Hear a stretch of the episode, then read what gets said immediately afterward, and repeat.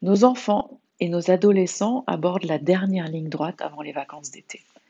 C'est le temps des examens, du bac pour les plus âgés, des passages de classe pour les autres.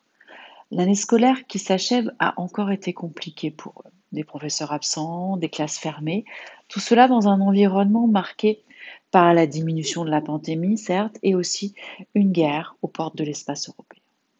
Les enfants sont des éponges, et même si on a l'impression de ne pas parler en leur présence de sujets anxiogènes, ils perçoivent consciemment ou inconsciemment nos angoisses, nos inquiétudes. Certains arrivent à prendre du recul, à se sentir en sécurité au sein de la cellule familiale. D'autres, malheureusement, n'y parviennent pas. Ils manifestent souvent au quotidien une tristesse, une fatigue psychique, avec ou sans somatisation. La tristesse est le plus souvent synonyme de souffrance. Parfois, l'enfant n'a aucune idée des raisons de son mal-être et ne lui donne aucun sens, mais sa joie de vivre est profondément altérée.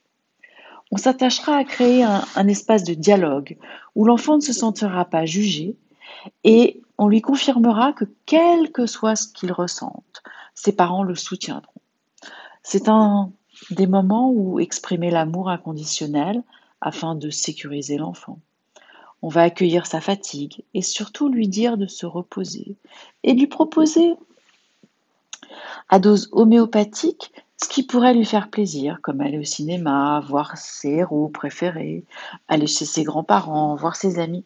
Mais rien ne doit être imposé, seulement suggéré comme possible, s'il le souhaite.